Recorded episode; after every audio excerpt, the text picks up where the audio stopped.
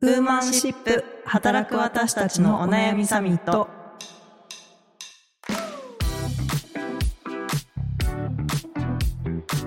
皆さんこんにちは。ニュースピックス 4E の中道香です。同じくニュースピックス 4B の佐藤由美です。はい。この番組はニュースピックス 4E がお届けする次世代を担う女性がリーダーとしての一歩を踏み出せるように女性に関する主要ニュースやリアルなお悩みについて語り合う番組です今週もよろしく。ドキドキしますね、今週はね。なぜドキドキするかというと,、はい。えー、と今週はゲストをお呼びしております。はい。弊社、弊社。はい、ユーザーベース ニュースピックス代表取締役 co CEO の稲垣祐介さんです。よろしくお願いしお願いしまますよろしくお願いします。す。急に呼びつけられれてね、何喋ろうってなってますね、い今ね。つも以上にボソッボソッとよろしくお願いします、ね。感じなんですけど、はい、あの、我らが代表を、はい、お呼びして、えー、お届けつけましたいと、はい、思うんですが、ちょっと簡単に、あの、このポッドキャストを聞いてくださっている皆さんに稲垣さんについてご紹介できればと思います。愛知県出身、大学卒業後、アビームコンサルティング株式会社に入社。プロジェクト責任者として全社システム戦略の立案や金融機関の大規模データベースの設計、構築等に従事。2008年に新野良介、梅田祐介とともにユーザーベースを創業。2021年より代表取締役、co CEO となり、えー同年11月より佐久間平とともに株式会社ニュースピックスの代表取締役、co CEO に就任。という経歴が載っていたんですが、合ってます。うん合ってるんですけど、はい。一番最初に代表取締役になったのは、うん実は2017年なんですよ。はいはいはい。そう。そ交代しつつみたいな感じ。そうですね。あで、正確に言うと代表取締役はずっと代表取締役で、ほうほう一瞬だけ CEO じゃなくて COO にしたんですね。うんうん。はい代表取締役 COO にしたっていう。なんで代表権は持ってる状況だったんですけど。はい。そんな、あの、稲垣さんと今週はお送りしていきたいと思うのですが、おい。あの、いつもは、あの、毎週一本、こう、あの、気になるニュースとかをピックアップしているんですけど、あの、まあ、以前に一度取り上げたですね、47ニュースのジェンダー平等全国1位は2年連続でまさかの鳥取県庁。秘密は元知事が30年前に始めた種まきにあったという記事がありまして、これユミさん覚えてめっちゃ覚えてますね。はい。あの、元知事のその片山さんが、本当にあの、コツコツ、あの、取り組んできたからこそ、この全国1位っていう結果につながってるね、みたいなあの記事を紹介しまして、なんかこう、じゃあ、我らがニュースピックスとかユーザーベースグループのあのトップのどうなんだと、うん。うん。はい、トップに聞いてみようという、あの、はい今週の、はい、テーマでございます。承知しました。はい。ちなみに、あの、このニュースピックス 4E で、あの、ウーマンシップっていうポッドキャストやってたの、稲垣さんはご存知でしたか？存在はもちろん。いやー、嬉しい。嬉しい。うん。案外ね、気にしてくれてるんですよ。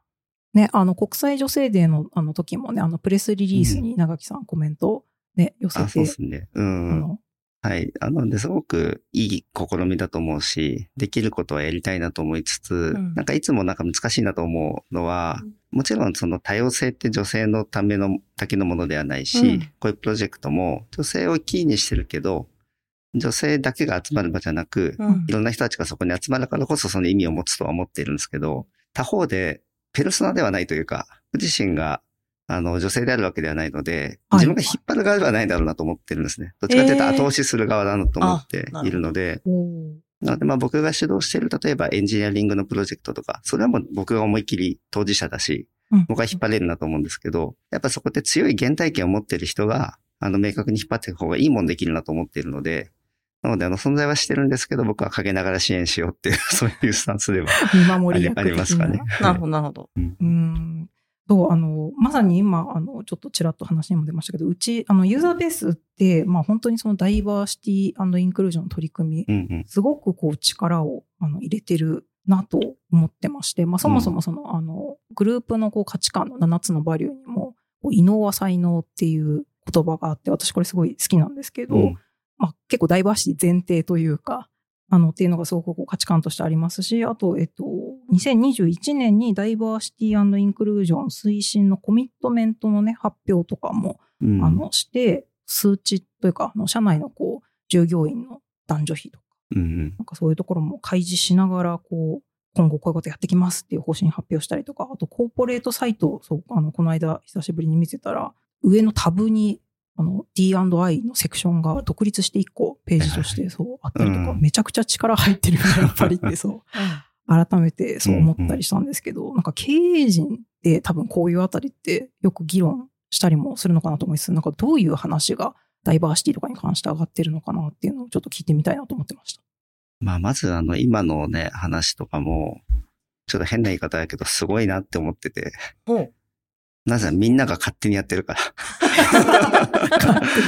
勝手に ちょっと語弊があるんだけどね。でもそれは別に誰かに指示されたわけでもなく、うん。うん。やらされる仕事でもなく、みんなが自律的にこれやらせてくれっていうふうにね、直談判に来てくれて、あで僕はいいんじゃねえかって言ってるだけだから。あ、承認してる。そうそう。まずそれは本当にね、素晴らしいことで。確かにね。私、勝手にやりたいっつって始まってますからね、これ。そうそうそう。まあその意思があるということは素晴らしいし、その意思を持っててもやるの大変じゃないですか。でもやりたいって言って持ってきて本当にやってるから、いや、すごいなって、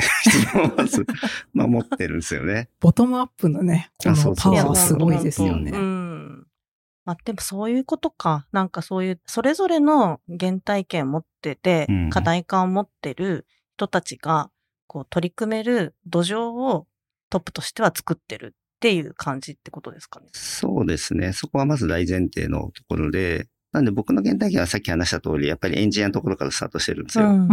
でも今それが1200名の会社になり、まあグローバルだったりとか、年齢層もかなり当時よりも幅が広がって、職種もいっぱい増えてっていうところで言うと、やっぱりいろんな原体験の人たちの集積で、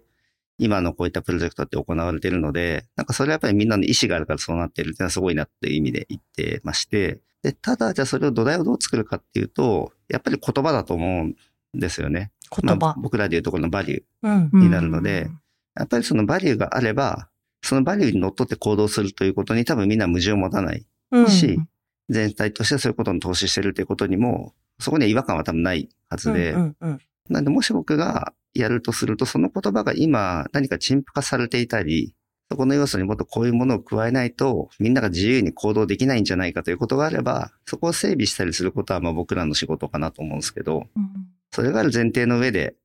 こんなことやりたい、あんなことやりたい、こんな原体験ありますっていうのはもうそれはもう僕一人が到底できないし、みんなが一緒までやってくれることに価値があるので、それを推進していくことの方が、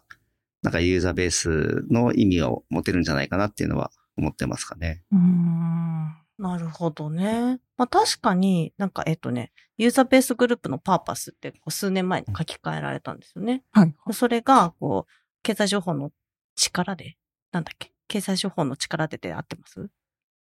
言葉経済情報の力で、誰もがビジネスを楽しめる世界を作るっていうふうに書き換わったんですよね。もともとは経済情報で世界を変える。あそうそうそうそうそうそう。で、誰もがっていうふうに、あの、付け加えられたっていうふうに感じて、で、誰もがっていうのが、まあ、いろいろあると思ってて、で、そこで私は、でも女性も楽しめる社会じゃないとおかしいと思うのに、まあ、現状、そうじゃないことの事例もすごく多いなと思って、すごく課題感に思って、フォービー立ち上げたっていうのはすごいあるんで、まあ、すごいパーパスに紐づいてるっていうか、言葉ってすごい大事だなと思いますね、確かに。ううんん。なんで、やっぱりみんなが原体験を持ってる中の動きって、多分僕ら以上にみんなのができるんですよ。で、ただ、あるとすると、まあその言葉の話ともう一つ、非連続に何かの、これまでなかった多様性を取りに行かなきゃいけないとき、まあ例えば、日本でしかビジネスをしてなかったときに、2013年にグローバルに拠点作るぞと。うん。で初めて一人目のあのグローバルに在籍する社員を作ろうっていう場合には、そこはやっぱり意思持って僕らが飛び込んでいかないとできないし、うん。でそこで本当一人の人がユーザーベースってなんだってわかんない中で、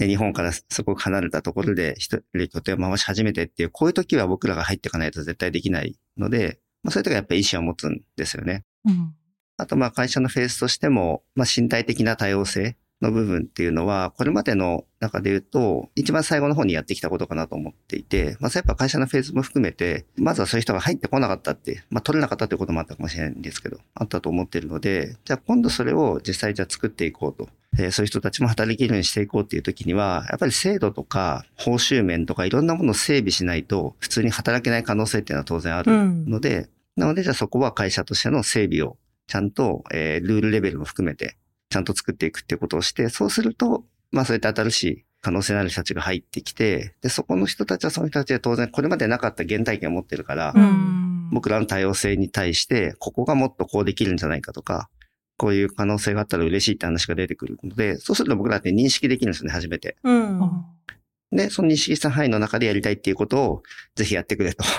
いう承認は全然できるようになるので、なんでやっぱり自分たちのこの原体験だったりとか経験した範囲以上のことってやっぱ想像の世界になるので、はい。わかんないんですよね。うん。なんでそこを01を作るときだけはパワーをかけるけど、それが見えてこれば、その原体験を持っている人たちがどんどん活躍していくってことは後押しは可能だと思っているので、なんかそのサイクルかなっていうふうには思ってますね。なるほど。じゃあ、こう、女性のとか、ジェンダーのところに、こう、課題意識を持って、ユミさんが、こう、4E を立ち上げたみたいな。うんユミさんが、こういうふうに、こう、プロジェクトを立ち上げられる、っていうか、プロジェクトを立ち上げられるユミさんが入ってきたのは、稲垣さんたちがルールとかを整備しているから、なるほど。というおというお話でした。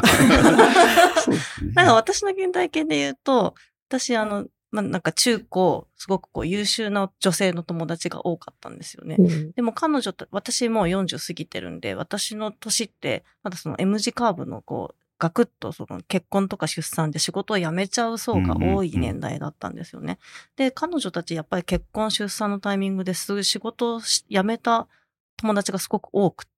私よりも全然すごい優秀で、なんかあんなにすごい数式書いて、なんか渋滞情報のあの解消とかにすごく貢献してた子たちすら、あの社会から断絶してしまってるのを見て、うん。うんすごく優秀な才能を持ってて、かつ、すごく高度な教育も受けてきているのに、それって彼女のポテンシャルも、それまでの教育資源も、すごく社会に還元されてないっていうことに、すごく違和感を感じちゃって、そこでなんかその社会が濁りっていうかうん、とどまっちゃってるみたいなことをすごく課題だなと思ったんですよね。で、まだまだそういうことがあるんだなと思って、そういうことを変えたいなと思ったっていう原体験があって、そう立ち上げたんですけど、うん。ただ、そのユーザーベース自体、組織自体が、なんかその、すごくそうやってフラットな土壌があるんだけど、うん。まあ数字で言うと、こう男性女性の社員数ってそんなにこう半々ぐらい、まあうん。6対4ぐらいでそんな変わりがないんだけど。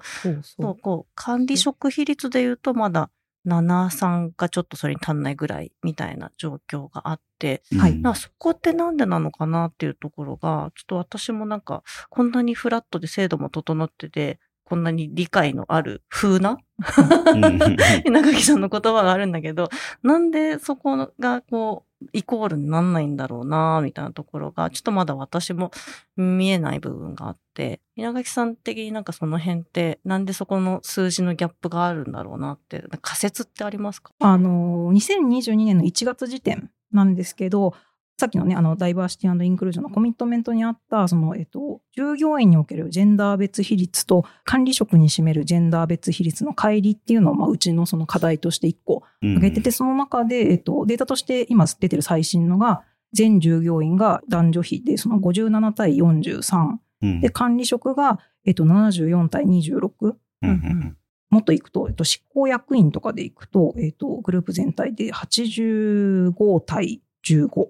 うん取締役だと、まあ、87.5対12.5っていう、はい、感じで、まあ、どんどんどんどんこう男性の比率が高くなっていくっていう感じで、まあ、そこからもうね、あの、多分比率的にはまたちょっと1年半ぐらい経ってるので、変わってきてるかなとは思うんですけど、ちょっと歴史を言うとですね。歴史を。まあ、まず僕自身が当時26歳ユーザーベース創業した時は多様性という言葉で意味すらわからない はい、人で、はい。で、当時僕が思っていたのは、まあ前職が仲悪いってことではなくて、コンサルティングファームという職種の特性上、エンジニアリングだけできる人っていうのは評価されないっていう部分はあって、はいちゃんとプロジジェクトを回せる。うんうん。で、エンジニアってどうしても職人気質の人ってすごく多いので、まあそういうのが苦手な人がめっちゃ多いんですよね。うんで、ただプロジェクトやってると、まあ僕は比較的まだ得意な方ではあったんだけど、本当に技術だけを追求してる人のおかげでプロジェクトが助かってるケースってまあ結構あるんですよ。なるほど。なので僕からするとどっちも同じぐらいのパフォーマンスを出してる。うんだけ、ど、まあ一回あるパートナーになんでそうなんですかって言ったら、まあコンサルという自分たちの会社はそういう評価制度だからそうなってるっていう、もうそれ以上でもそれ以下でもないって言われて、うん。まあそうかと。まあそれは分かりやすいなと思ったんですね。なんで、やっぱ評価制度って最もその会社の根幹を表しているものなんだなと思ったんですよ。なるほど。つまりこういう人を求めてるっていう。うんうんこういう人を評価し、それによって会社を成長させるってことを意味しているので。だから僕が自分で会社を作るときにはそこから入らなきゃいけないんだなって思った。なるほど。おーで、一番最初に僕がやったことは、当時ほど今の報酬テーブルとかも全然整備はされてなかったんですけど、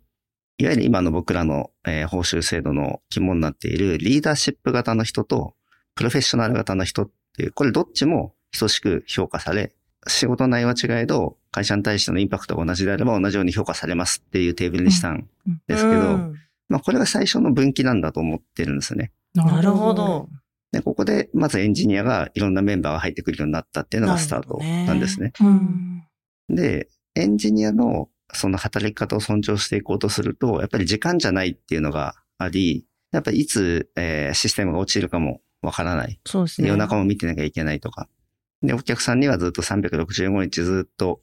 24時間システムが稼働し続けることを前提に、うんスピードとかで契約をしてもらってるので、うんそうすると、やっぱり何時に来るとかじゃないんですよね。うんなんで僕らって自由主義ってところが一番最初に来てるうんバリューでもあって、まあ自分たちが自由でいたかったってもちろんあるんですけど、でその結果、女性の入社がなんか増えてったんですよ。へえ？それは意外なじゃあ効果とそうそうそうそうそう。へえ。働きやすいっていう。へ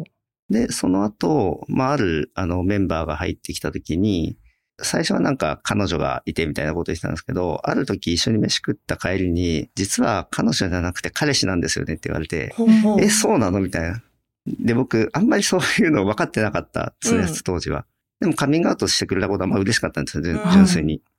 で、その彼が、やっぱユーザーベースのこのバリューの感覚を感じて、まあ、ユーザーベースだったら行ってもいいなと思ったっていうふうに言ってくれへて、ーまあそれは本当最初のなんかダイバーシティっていうものをちゃんと言語として認識したタイミングなんですね。うん稲垣さんの原体験ですあ、そうそうそうそうそう。ね。で、そこから、あの、セブンバリューズとかを作っていく中でも、異能は才能のところに性的思考っていうのをちゃんと入れた方がいいって、そのメンバーも言ってくれて、うんあ、そうなんだと思って入れて、そうしたらその後何人か、そういうメンバーが入ってきたんですね。う。ん。で、そのメンバーたちもその一文があったからっていうふうに言ってて、そっかと思って、この言葉にそんな意味を持つのかっていうのは、うん本当に分からなかったんですよ、自分には。うんで、そのあたりからだいぶ多様性っていうものをすごく意識して、えー認識できるようになったっていうのが、まああるんですよね。うんで、その時はまだいろいろ分からなくて、とにかく試行錯誤で、とにかくなんかできることやろうみたいな。まあそれは悪いことではないと思うんですけど、まあある時に初めてあのメンバーが、うちに入った後で出産するみたいなうんうんはい。のがあって、はい。で、まあ戻ってきてもくれたんですけど、まあそういうメンバーがどうやったら働きやすくなるのかなと思って、託児所作るみたいなことを考えたんですよ、その時。社内。そんな話あったんですか？そうそうそうそう。で、まあ、ことあることに僕、なんかミーティングとかでそういうのやったらどうかなって言ったんだけど、あの、実際そのメンバーたちに聞いてみたら、当時、あの、その時六本木だったんだけど、六本木まで子供連れてくるのは嫌ですって言われて、本当ですよ。確かにって。うんなので、やっぱこの想像で作るっていうことが、やっぱなんか、いかに当たらないか。っていうのはやっぱあるんだなと思いうん、やっぱそのね、当事者のみんなが作る方が全然いいものができる。うんで、。その後できたのが、実際にそういった出産も経験したメンバーが、やっぱり認可の保育にあの入れる確率どうしても低いので、はいじゃあ低かった。うんそうそう。なんで認可に入れなかった場合に、あの保育園のその補助を会社から出たら嬉しいって話で、うんもうそれで制度を作ったん。ですよねで、今は僕もその後結婚もして、あの子供もいてっていうので、やっと意味はわかるんですけど、うんうん当時わかんなかったんですよね、それも。うんそっか、そういう発想も出てこないですね。そうそうそう。なので、まあそういうので徐々に積み重ねてっていうのが、まあ歴史の部分で、で、今のこの立ち位置がそこで止まってるんだと思っていて、うん。で、今の僕の体感上、いわゆるそのリーダーシップを張れてる女性メンバーは昔よりも増えてるなと思ってます。うんでもそれがやっぱ役員っていうロールになった瞬間に、うんうん。まあそれはやっぱ背負うものも大きいし、はい時間ではないんだけれども僕らは成果なので。でもやっぱりそこって、紐付きがゼロかというとゼロでやっぱないんだと思うんですよね。うんなんで結構パワーかけなきゃいけないっていう時に、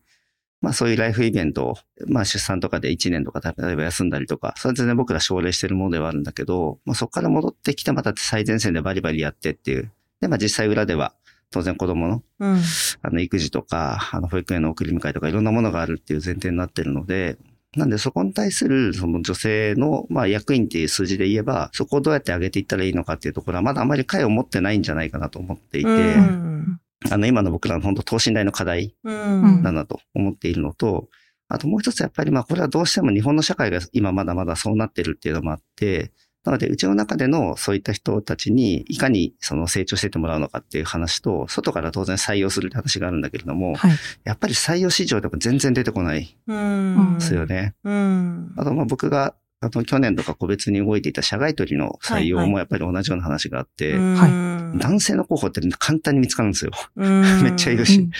でも女性の社外取り候補って言った瞬間にも一気に少なくなっちゃうので、うんまあ当時は、あの、井川さんという元ブルーボトルの方に来ていただいたんですけど、彼女に出会うためにも相当な時間を使ったんですよね。なるほど。なかなか出会えなくて、本当に。なので、まあ、ああいうのも、あの、まあ僕らの行動も含めて日本の一つの課題になっているというのは明確なので、うん。なんで日本に対する、まあ僕らはこの 4U やってることも意味あると思ってるんですけど、まあそういう訴求だったり機会を持ってもらうっていうことを僕らメディアだったりプラットフォームとしても支援するとともに、それとセットで自分たちのこの実績を積み重ねて、その何かのプラクティスを見つけていかないと、あの、数字を改善する。まあ数字が全てではないんだけれども、はい。うんそういう女性の人たちにもっと活躍する機会を持ってもらうってことは簡単には到達できないだろうなと思っているので、うん。はい、これをなんとか、あの、僕らのビジネスの価値とも含めてできるといいなというのは思ってはいますね。うん。とはいえ困ってることですか？とはいえ困ってることか。まあ私は一言で言えば、ちょっとグループ全体はわからないんですけど、あの私入社以来ずっとニュースピックスに、んニュースピックスが、まあ基本的にめちゃめちゃマッチョなことには困ってます。う んそうだよね。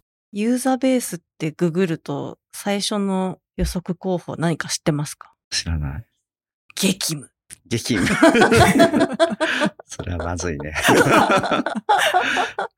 そう、だからその、すごくまあ、役員の方も含め、上に行けば行くほど、やっぱりめっちゃマッチョに働いてるみたいなイメージはあるかもしれないですね。なんかそれ、まあ、下、下というかまあ、年代がもっと若い、あの、メンバーうんからの声も、やっぱりなんかあんな風にずっと働けないみたいな。私そんなにずっとマッチョに働けないみたいな。例えば僕はどう見えてる？飲んでるイメージ。そうそうそう。それを仕事といえば、まあ、そそうそうそう。いや、そういう、まあ、お付き合い的なところも含めて、まあなんかこう、まあ仕事とプライベートみたいなのは分けにくいだろうなとはすごくこう、うん見ていて思いますし。まあでも僕9時ぐらいに子供を送ってって、うん。で、6時か7時ぐらいまで、普通にミーティングとかで仕事して、うん。そこから、まあ会食という名の飲み会に、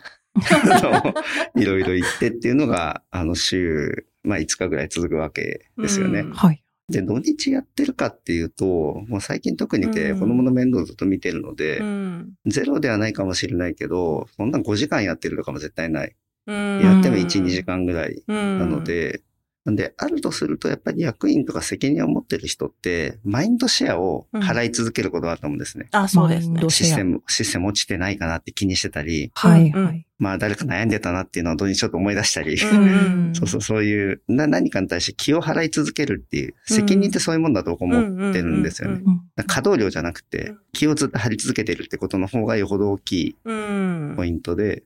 なんでそこは、あどうしても頭の片隅にやり続けたりっていうのはあるかもしれないけど、うん実動で行った時に、そんなめっちゃ働いてるかって言ったら、そんなことないんじゃないかなっていうのは。うん、なんでそう見えてるかもしれないんですけどね。なんか結構、あの、うちの会社あるあるだと思うんですけど、その、うんあの、 Slack をこう、いつ送るかは、その人の、何時に送るか、その人の自由みたいな。夜中でも別にメンションして OK みたいな。なんかう、ん少し前までそういう感じがあって、なんかまあそこに対するちょっとあの疑問の声とかも上がったりはしてるかなと思うんですけど、稲垣さんはそんなに即レスとかは、なんかこう、 Slack なんか通知来てないかしらみたいな感じで気にしたりとかもあんまりせず。あーでも僕、あの、 Slack の、あい、あの、1とか2とかバッチあるじゃないですか。のあ、そうそう。あれついてるの嫌いなんですよ。なんで消化したい欲求はあってい。や、わかる。あー私も。ただ別にそれが必ずしも即レスするかっていうと、ね、あの、どっか行ってたりすると当然しないし、うん。酔っ払って返信したらいいことないなって最近。本当ですよ、本当ですよ。ちゃんと落ち着いて返信するっていう。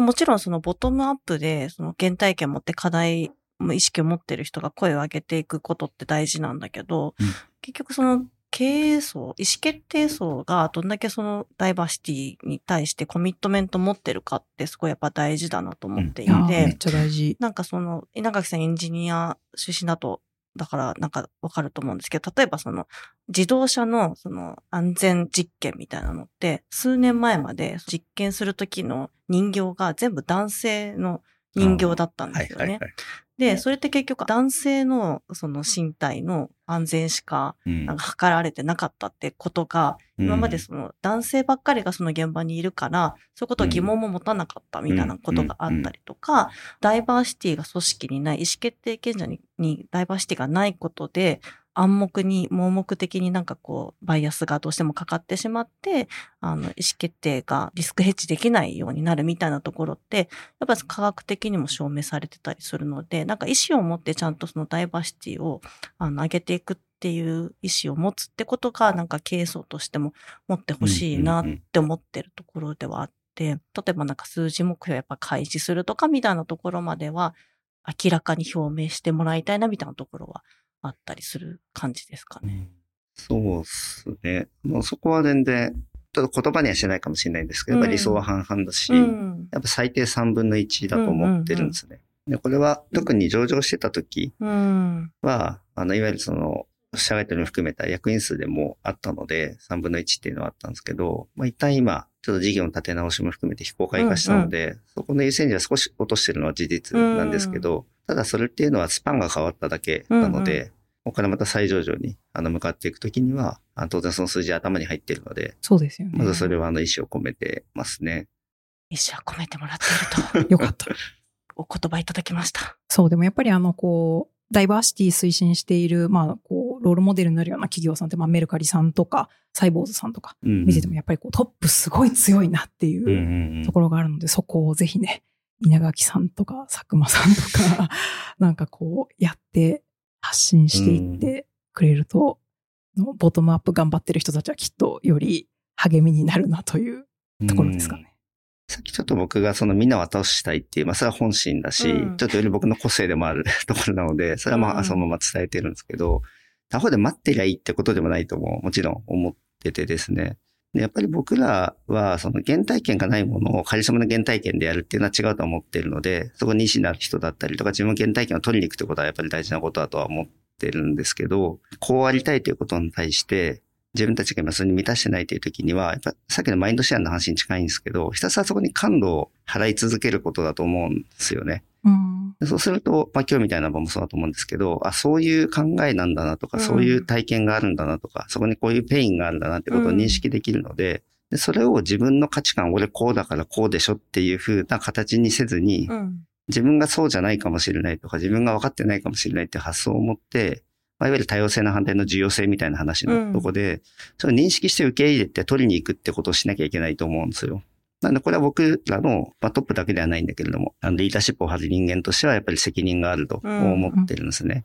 で、そこで見えてきた課題が、なんとなくこういうことなんだろうなっていうふうに抽象的にでもつかめると、そこに対してやっぱ打ち手は打てるんですよね。うん。なんでそれはあのやり続けなきゃいけないことうん、で、えっ、と、僕自身もまだちょっとやりきれてない部分があるのと認識をしているのが、さっきのリーダーシップの領域の話なんですうね。ん。そうじゃないところはなんとかできてきてるんじゃないかなと思って、常にまあ、あの、進化していく前提なんですけどね。うん今の時点ではなんとかできてるんじゃないかなと思ってるんだけど、リーダーシップのところやっぱり課題を感じながらもまだ手を打ち切れてないっていうのが正直な状況なので、そうですね。なんか例えば、あの、サイバーの藤田さんって、もう、うんあの、何年後かに引退を表明して、その後釜を育てるっていうので、こう、何人か候補をもうんう、実はリストアップしてて、その人たちだけのこう、研修やってるみたいなことなんか、あの、この間、うちの記事で見たんですけど、はいまあそういう感じで、その、まあ何年後かに、その、リーダーにするって、うん役員にするみたいなのを、もう、それこそこうリストアップして、その人たちをこう教育するみたいな、うん。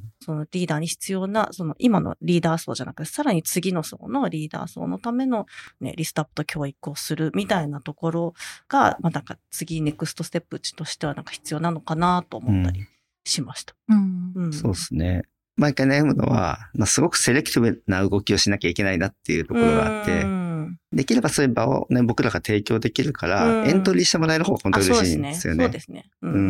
んやらなきゃいかんなというのは。やりましょう。はい。いい感じに、はい。またちょっと今後進んでいくといいなという感じですね。うん。はい。はい。ちょっとめちゃくちゃいろいろ、はい。聞いてしまったので、そろそろお時間かなと思います。はい。稲垣さん、はありがとうございました。ありがとうございましたはい、ありがとうございました。ちなみに、あの、これから育休を、あそうですね3回目の育休を。あせっかくね、2回目。二回目かはい。1人目は育休という存在を僕は知らなくて。頑張っちゃった。まあ、妻が頑張ったんですけど、頑張っちゃったんですけど、2回目は取ってめっちゃ感謝されたので。帝王切開なんで、あの、